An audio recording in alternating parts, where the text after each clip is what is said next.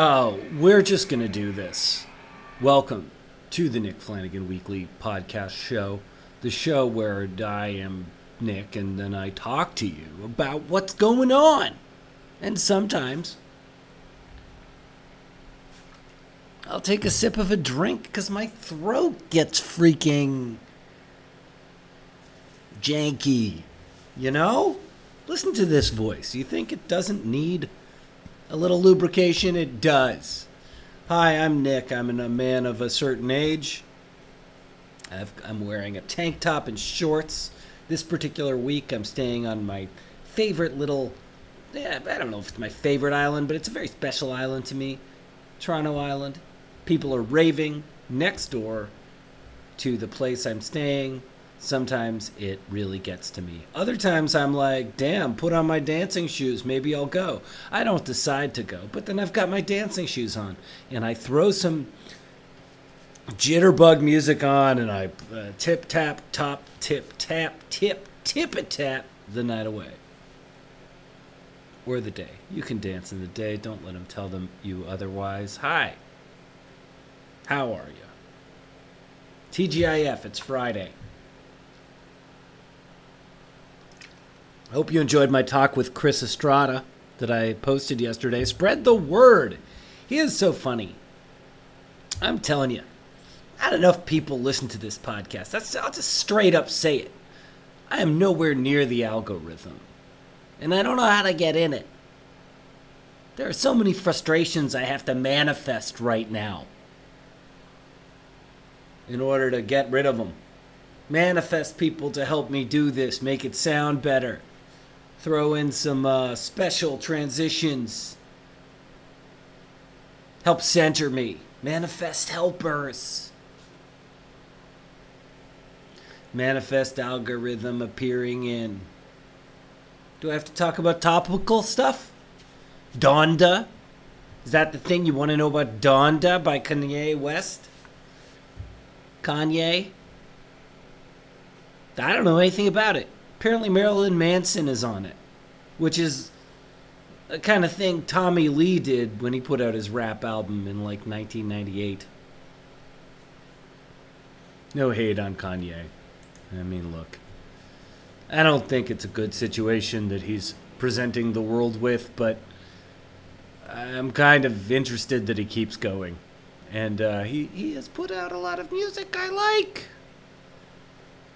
However, so is R. Kelly, and if you've been reading some of the most recent testimony, any not sympathy, but any for if you you might have forgotten about what these this testimony is, and if you read about the new stuff, which I'm not going to get into here, you might not want to put on Fiesta anytime soon.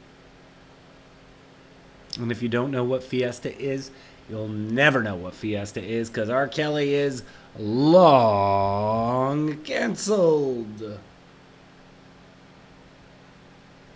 Which was kind of like long COVID. You got it for life when you got long canceled. Shout out to anyone suffering from long COVID. Does not sound fun.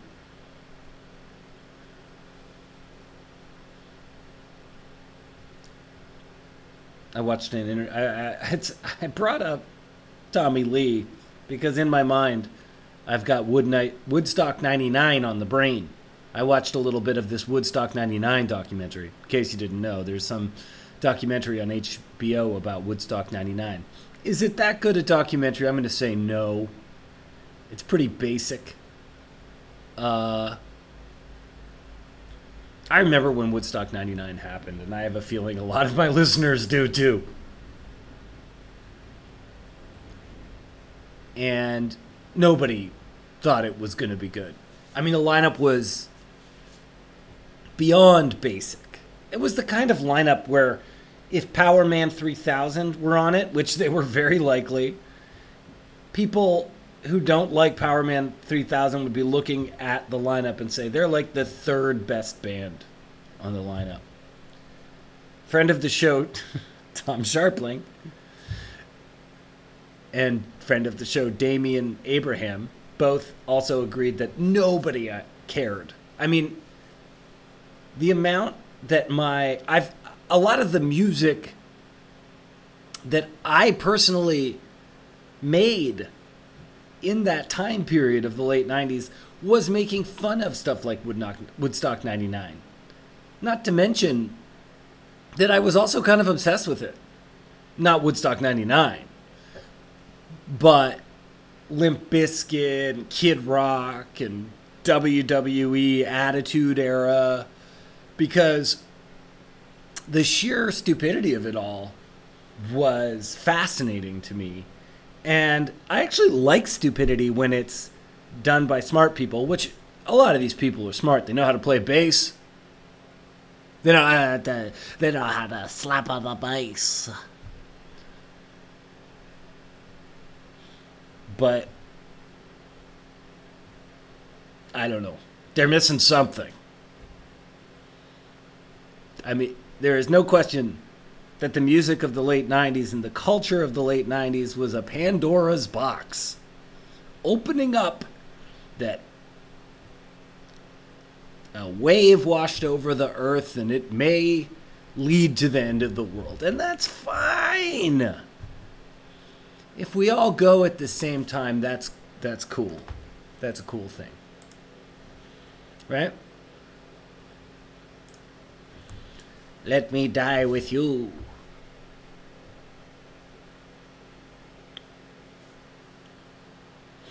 But the documentary is so generic. Talking to people who I have no idea who they are, who are like, the, it wasn't about the music, it's about asking why are young white men so angry? Oh, and the boomers. This was the last hurrah of the boomers. Tell me something I don't know, documentary. Yeah, the documentary felt like if you bought a Woodstock 99 CD, soundtrack CD in 2000. We had CDs back then, don't forget. And there was a CD ROM bonus, and you watch a little mini documentary about it. Woodstock 99. Good God. Who cares? Of course it was disgusting. It's the it's the culture we live in now. Everything's disgusting. Break stuff by Limp Bizkit. Everyone wants to break stuff. And the gross thing about break stuff is it's actually a relationship song if you don't know break stuff, by the way, I'm sorry for you because it's a, it, as the kids say, it slops, it slaps. But break stuff, you know, how does it start? It's just like it's just one of those days. It's just one of those days. And it's Fred Durst, his hat backwards, very tight. It's just one of those days. it's just one of But the chorus goes, It's all about the he said, she said bullshit. Don't think I'm gonna quit talking that shit. Or you'll be leaving with a fat lip. But it's all about the he said, she said bullshit. So break stuff because the the woman you like is bothering you, and you're gonna make them leave with a fat lip. Uh oh. Not cool. Canceled. That's one of the happiest cancellations you could ever have in history. Limp Bizkit are canceled. Mind you, high high tier rap metal compared to a lot of stuff.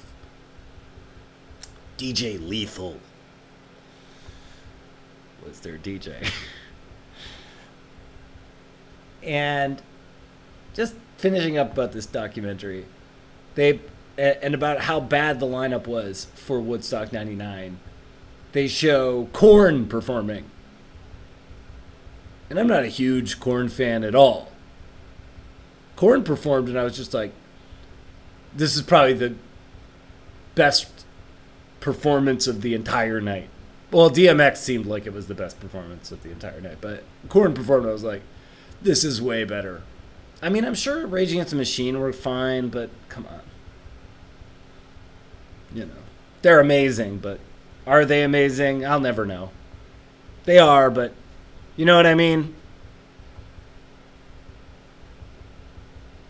Pandora's box. Rage definitely opened up Pandora, Pandora's bo- docks. Pandora's docks. So that was something I did on the island. It is a mess for me over here. I don't know. I didn't walk in. This, for those who don't know, I am on an artist uh, residency. I'm at an, a place called Artscape Gibraltar Point on Gibraltar Point Island, sort of in a series of islands that are connected. And so I don't know why it's just one island, but it's a. They say it's a series of islands. So there's Center Island.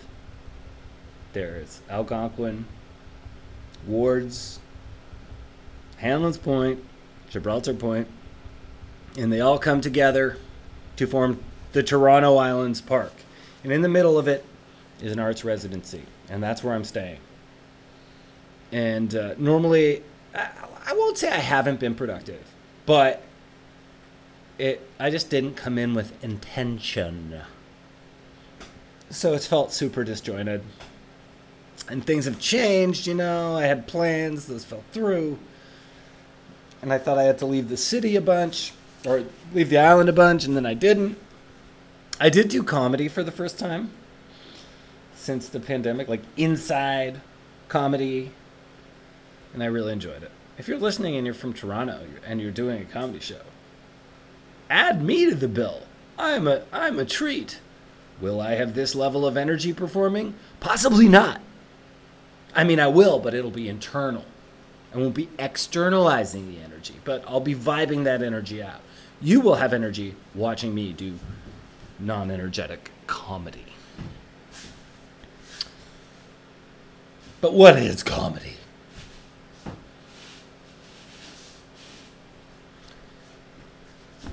So, yeah, this week here, normally I can kind of set something out, but sleeping in, which is fine. Part of why I'm here is so that I can have all day and into the night as a chance to do things because there's not really a lot to do. So, sleeping in and, you know, just taking my time making notes and, but, you know, it's, this is, I guess, the third podcast that'll be out since I got here. It's fine. That's good. It's just, it's hard. And, you know, waking up late's the big problem. That's the big problem. Getting up, looking at the time, and saying, well, how can I do a damn thing now? And the shame. It's what it is. It's what it all comes down to. It doesn't come down to the actual act where you screw up. It's actually about the shame you feel after screwing up that almost creates what do you call it like a loop of continually fucking up. And I don't like it. I want to wake up late and be like, this is great. I'm rested. Which I do sometimes. But a lot of other times, uh, you know, you text somebody and you're like, how's it going? And they're like, did you just wake up? And you have to say, you have to lie. Yeah, no. I've been up for hours. Or you go, yeah, brewing the coffee now. And then they wag their finger. They send you a finger wag emoji. Emoji.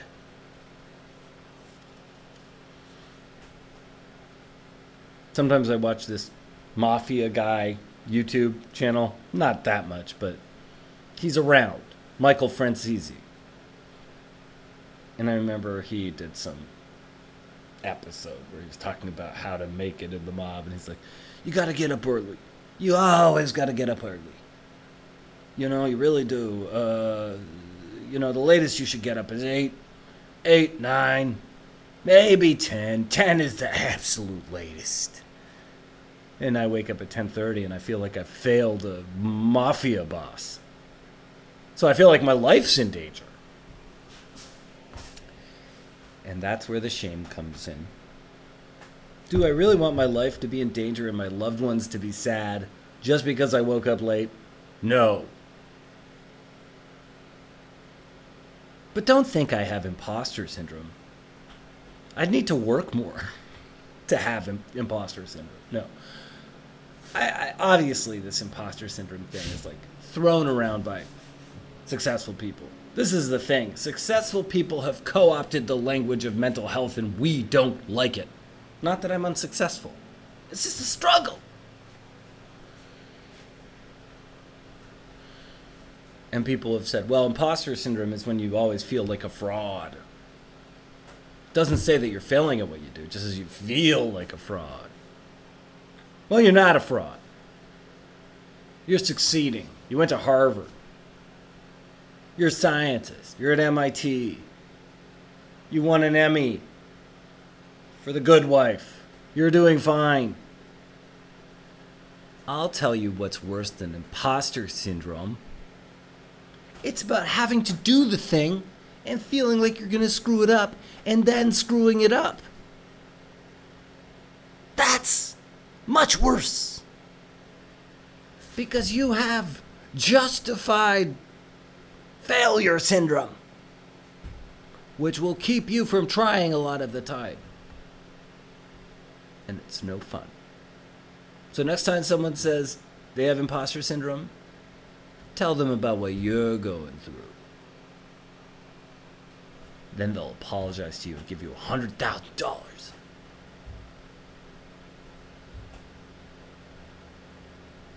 And don't forget, excuses.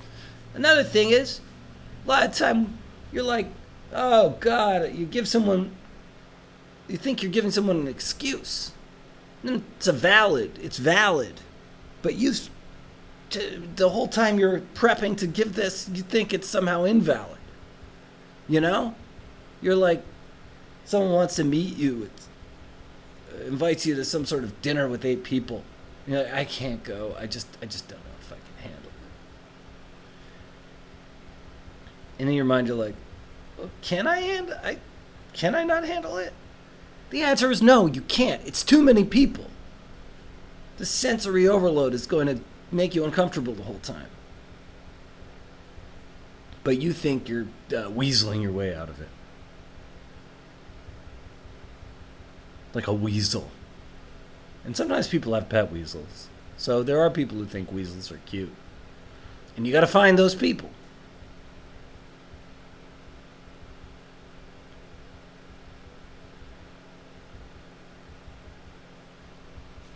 Friends, romaine, croutons, capers, countrymen, countrywomen country non binary people. I hope you have a wonderful day or night. You've got the you've got the, the the sunlight on your shoulder. The moon at your feet. Today is the day that you get everything in the world that you want. Love thy neighbor. Hate the game. Thank you for listening. If you enjoy the podcast, ko-fi.com slash Nick Flanagan for a one-time donation or become a patron on Patreon. W-E-A-K-L-Y podcast at gmail.com is the way to get a hold of me. I hope you're well. You can go to theflans.com, sign up for my newsletter. I'm probably going to send one out later today. And listen to my interviews. Chris Estrada. It's the most recent one. It was awesome. Take care. Flanagan Weekly